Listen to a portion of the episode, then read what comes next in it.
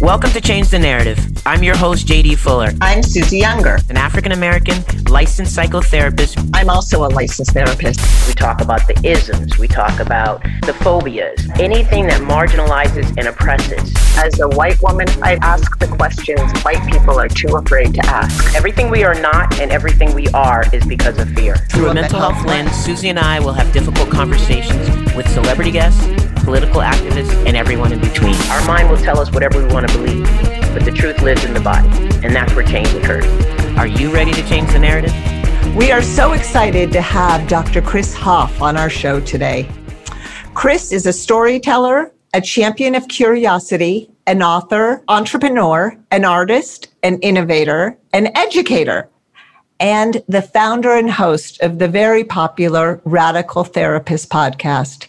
He also is the founder and executive director of the California Family Institute in Costa Mesa, a nonprofit organization that provides desperately needed no and low care counseling for the community. We are honored to have you on. Welcome. Thank you, Susie. I appreciate it. Glad to be here. And hi, JD. Hey there. What's happening? So it's low cost care yeah, right? It's low cost, low and no. Nobody's turned away no matter what they can afford. That's amazing. That's amazing. We read that you dropped out of high school, then worked in the aerospace and defense industry. Now you're the radical therapist. How how did this happen? And tell us what makes you radical. Yeah, I'm impressed. You did your research. Yes. yes, I did have a checkered educational career as a young person um, for various reasons.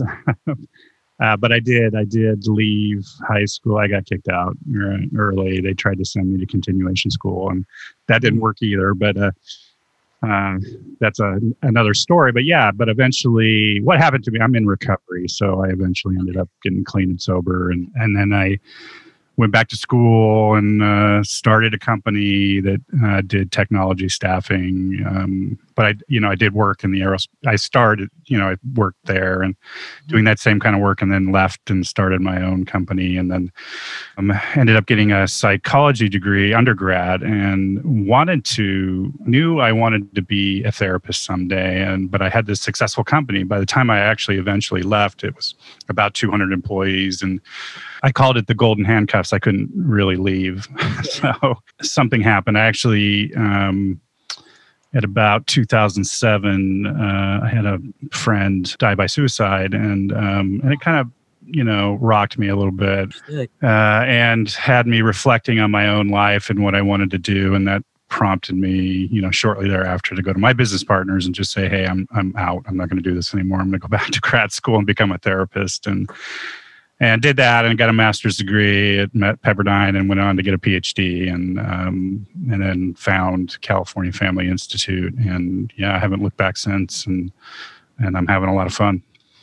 Yeah. Well, I think I think that we have an idea of uh, what makes you radical. Your uh, your journey alone. yeah.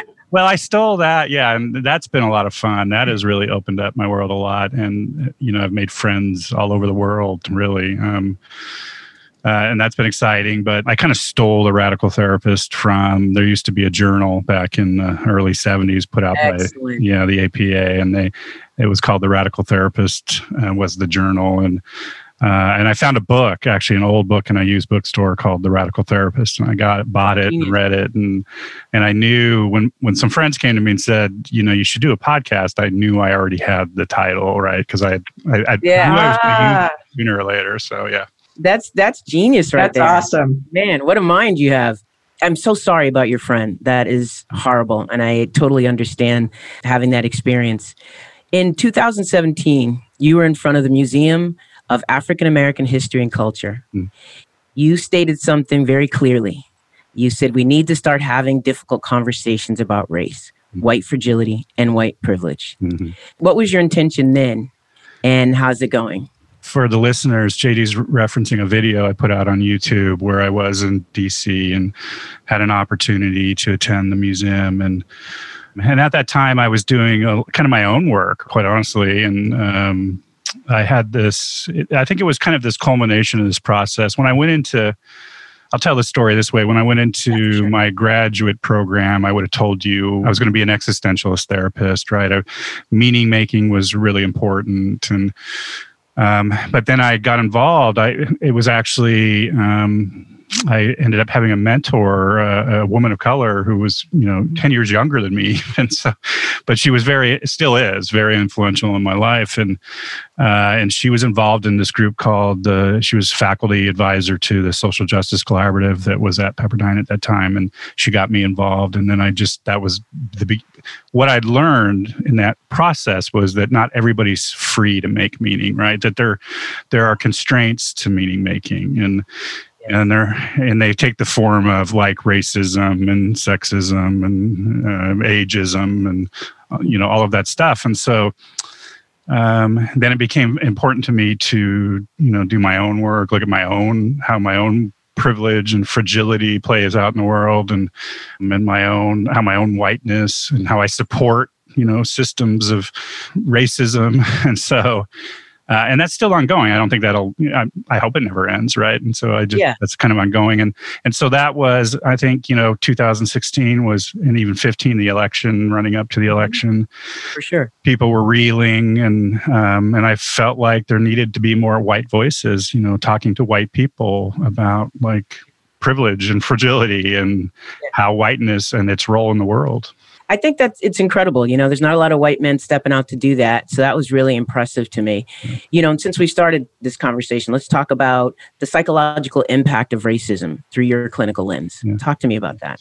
Well, I, it's everywhere, right? I, I mean, it, um, you know, I, you know, I've taken, since I got introduced to, let's say uh, modes of working like narrative therapy or narrative practice where or collaborative therapy some of these therapies that were really kind of looking at how problems are uh, created in a social cultural context right and so so it's not you know i've moved very far away from that kind of privatizing problems like yeah. you know and, and, using pathology or diagnosis and that kind of thing to really kind of locating problems in these larger um, you know social cultural context right? So so eh, so anybody coming into my office i'm looking even white per, even a white person like how you unaware of their own whiteness and how that or their own white like a white male their own patriarchal practices right? How they're playing out. So over time i i,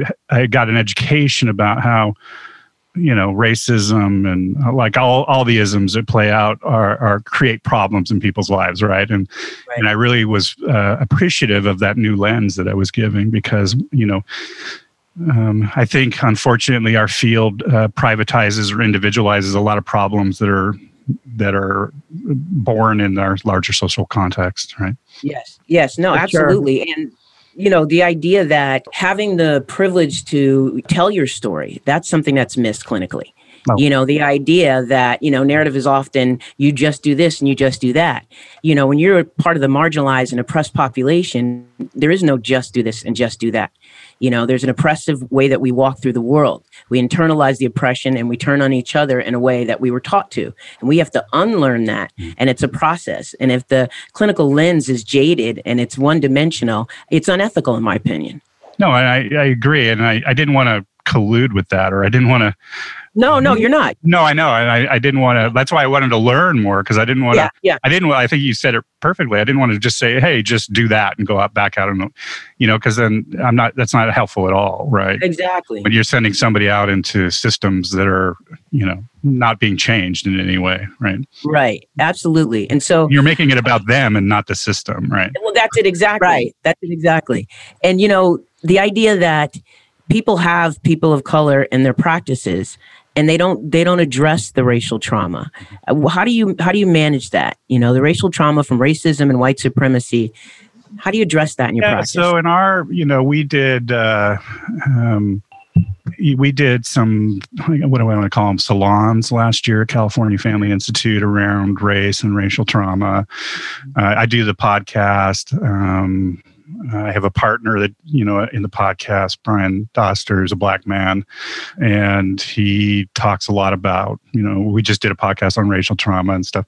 So I'm trying to, you know, make room for those voices and to, to do an education and and the thing you I think you'll discover uh, or have discovered in doing a podcast is that you learn in every one, right? And so yeah, sure. yeah, so you get to bring uh, the guests on you want to talk to and get an education at the same time. So, uh, yeah. so it's a thing that you know, COVID slowed us down. We were doing monthly kind of events, and um, but I, I, imagine we'll get back to them, and and I think more people are picking it up. There's there's uh, a lot more opportunity for education out out there than there was maybe five years ago. I'm sure you've noticed as well. Yeah, I have. It concerns me a bit about who's you know it's the it's the moneymaker now. The racial conversation yeah, yeah. concerns me um, because you know historically uh, people in the Caucasian community listen to people in the Caucasian community. Hmm. And that's not always the best teacher for something that they haven't experienced. For sure. And so that's of concern to me. I'm concerned about how this is going to progress yeah. and if there's going to create space for the real voices who can teach. Yeah. So I appreciate what you're saying, how you yeah, thought and, about it. And I try to acknowledge that, like on the podcast we did with, uh, on racial trauma. I didn't I didn't participate in, and I stepped out, mm. and Brian Brian did it. So uh, for you. Uh, I try to uncenter myself as much as possible in, in a lot awesome. of these conversations. So yeah. Yeah, respect on that. Yeah. I read on social media a clinic. You know, that's uh, the uh, clinicians threads. Mm-hmm.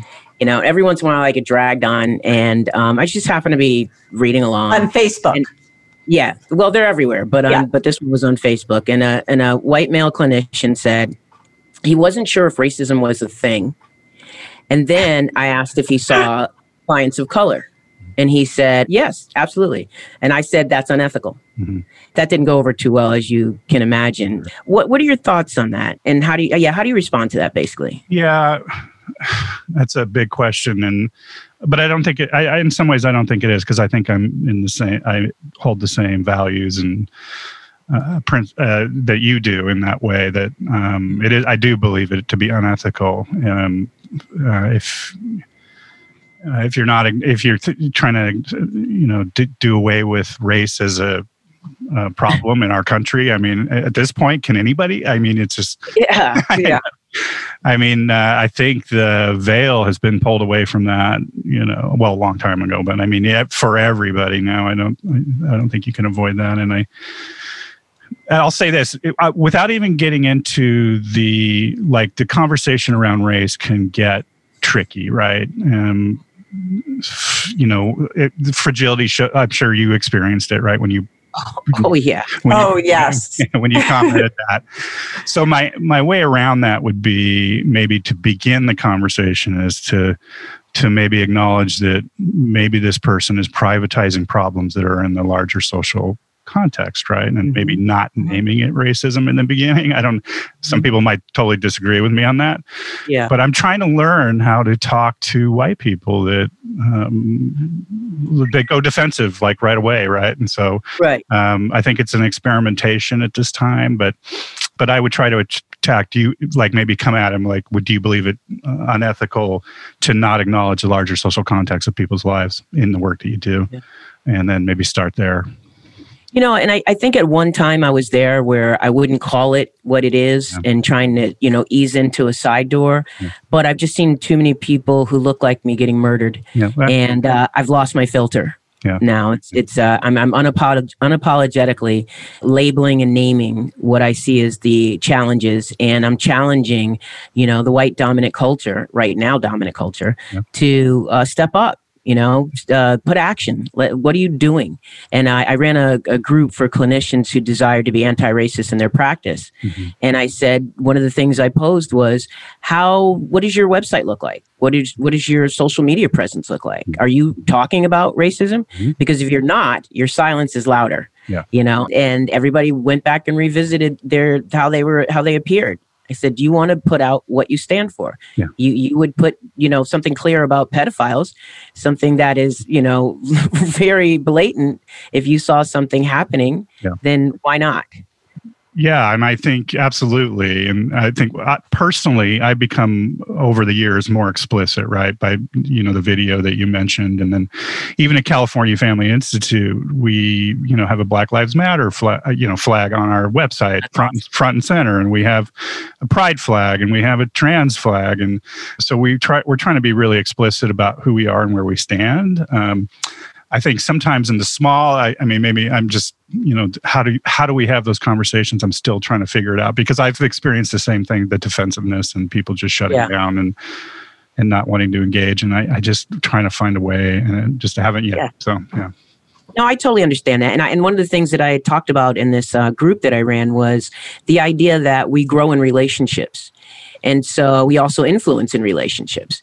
And so, in storytelling, you know, when you tell the story of oppressed people, someone without a heart is the only person that's not going to feel. you know, they'd have to be, you know, pathological. Yeah. And we're not going to change that anyway. So basically, that's the way in.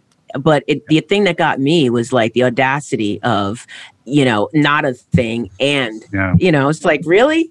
really, you well, know, I, yeah, I couldn't. You, you, should see the hate I get on my YouTube channel. If the listeners want to just go see, I did a, you know, for example, I did a video on patriarchy, and I still get a bunch of hate about that. And I got hate. I, you know, I get called a racist by doing that video that you mentioned. You know, mostly by white men. Right. Right. Yeah, right. so, uh, so it, you know, there. Yeah, it's just it's hard sometimes with some it people. Is. Yeah it's very difficult. You know, what do you think clinicians can do to make mental health more equitable and inclusive? That's a great question because I hold two thoughts, and one is that it has to, you know, the my elevator pitch for California Family Institute is that, at least in the state of California, the California Commission did a study. It's probably three or four years old now, where half of adults who sought mental health services didn't receive them and then two thirds of children, meaning zero, age zero to 17, who sought mental health services did not receive them either. So there obviously is a, a severe problem in our state for sure. And I, I, imagine it's you know worse in a lot of other states because California, yeah. you know, there's a joke that everybody has a therapist, but that's not true. Right. so, but I also hold hold a thought that therapists should be paid for their work, right? That they they you know did paid for a lot of education. I know a lot of friends that have a lot of student loan debt. They have a lot of they should be so we're going back to a systemic issue now right? Like how do we get our systems to support um, the people doing this work, first of all, which they don't, right? The, the administrative uh, workloads, the, the client workloads and county funded or Department of DMH funded yep, uh, yep. services are, you know, they're just burning people out. I mean, I don't know, people that last longer than two or three years. And, yep. And what we've done at California Family Institute, because I had some, at least, you know, I had some business success in the past and I was able to kind of self fund in the beginning. and So I stayed out of that system. And that was kind of important. And so we can kind of do that. And I don't have to uh, load up our clinicians with paperwork and and so they you know what i mean and all that kind of stuff. But that, that's a rare case but i think it goes back to a systemic problem now. How do so i think it's going to be about i think therapists and you're seeing more um, uh, writing about this are going to have to be politicians, be in the world, um, leave the four walls of the therapy room, go to the city council meetings, do that kind of stuff, right? I think more and more we're going to have to do that to support our field and uh, and the people that are not getting the services. Right. Yeah. Right. Yeah. No, I think that's an excellent perspective and and right on point. You know, the idea that therapy is not political is the right. most ridiculous thing I've ever heard. You know, it's like, then where did we leave our authentic selves? did, right. did, we leave them at the door? Well, I, I tell the people I train, there, there's no such thing as a neutral question. Every, ah, every question you ask is coming from somewhere, and some, and you can trace it back to politics. I would say, right? exactly, exactly, and, and I also think it's important to know who you can do therapy with and who you can't do therapy. You know, with in terms of our own ethical responsibility. You know, I'm not the therapist for someone who espouses white supremacy oh. or someone who's an extremist of, you know, even Farrakhan. I couldn't be his therapist. So there's there's people you know you shouldn't have as clients. And it bothers me that people won't be honest about that. And the students I teach, that is what I talk about. We yes. all have our limitations mm-hmm. and we have to be honest about that because that's how we get into our ethical realm. it's like we can't separate ourselves. Everything has to be conscious. Mm-hmm. So that's my little soapbox spiel. And no, but JD, to that point, and Chris, you know, I so appreciate everything you're saying, and we have some things in common where both of us Um, I'm not sure how old you were when you went to get your PhD, but that you had a career before that, as I did.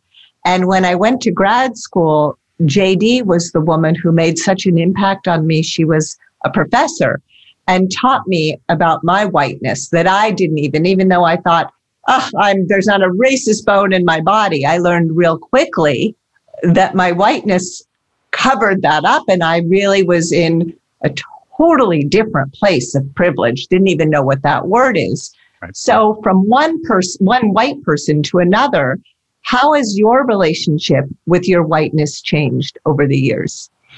Um, that's a great question. I do a presentation every once in a while on. I'm forgetting their name. They do a white identity scale, and they oh. About, yeah, yeah. About, so I kind of use that as a structure to t- take people through my yeah. own experience of whiteness. And um, back to my earliest memory, I was probably 13, 14 when a friend of mine I grew up with, I grew up in Huntington Beach, California, and I was surfing. And this this friend, he wasn't a close friend, but he was a you know a surfer friend. Um, we were all in a park one day drinking some beers and he came rolling up and he said hey i got a new tattoo. You want to see it? And he rolled up his arm and it was a swastika. And uh, i've actually heard you tell this story on the podcast. Yeah yeah and so that was my first experience of i think of whiteness as, as, that i could remember. So i so i talk about that and then i talk about kind of growing up. My father was an educator too and um, one of his assigned readings was, you know, the autobiography of Malcolm X, and so I, I had some influence from him as well. But it, it there, I, like I said, I think when I hit my grad program is really when my eyes got opened, and I also, you know, and I went through the destabilization period, and you know, I'm sure you know struggled with my own acknowledgement of privilege and uh, defensiveness and uh, my own racism, right? And and how that plays out. Uh, but you know, then I wanted to help or I wanted to do things differently and I wanted to make an impact. And that's kind of always been my guide. So, hmm. awesome. is there anything, no matter how small, you're willing to do to end racism that you're not already doing?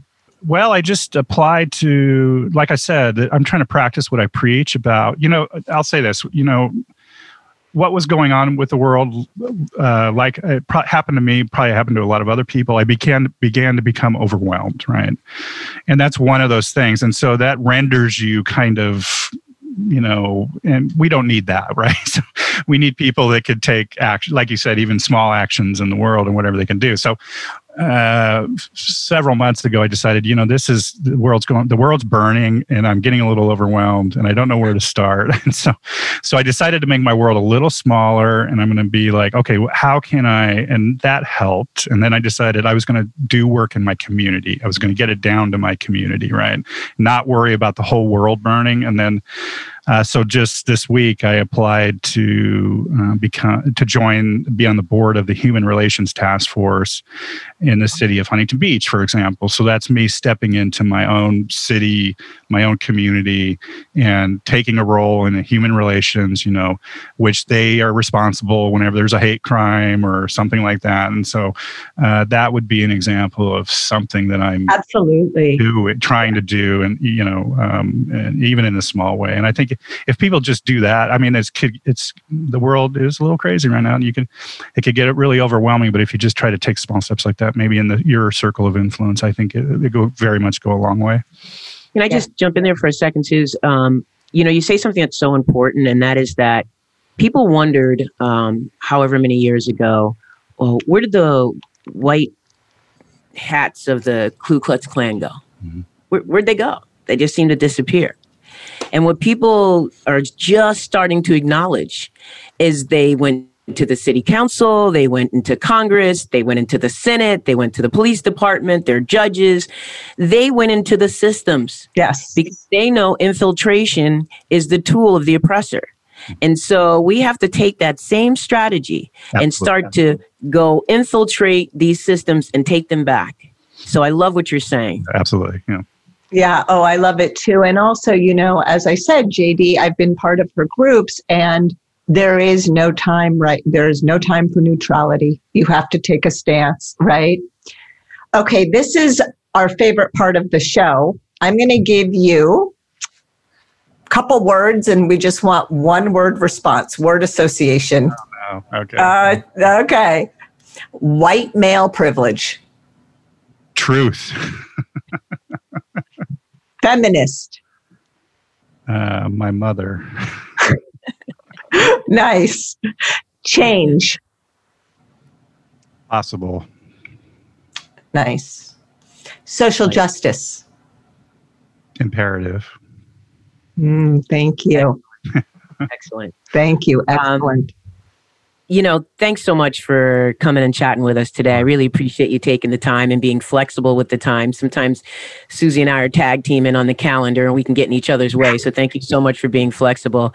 I also want to know where people can find you and what you would like people to know as we uh, sign off. Sure. Well, of course, there's CaliforniaFamilyInstitute.org if you're in the Southern California area, or if you're anywhere in California now. We're doing a lot of virtual appointments. Yeah, exactly. if you know somebody having trouble accessing care, uh, please send them our way. Uh, if you're interested in just me, it's drchrishoff.com. And of course, the Radical Therapist podcast and YouTube channel and some of the stuff that was talked about today, you can you can find that there. And I want to thank you both for the invite. It's been a, it's been fun. Thanks.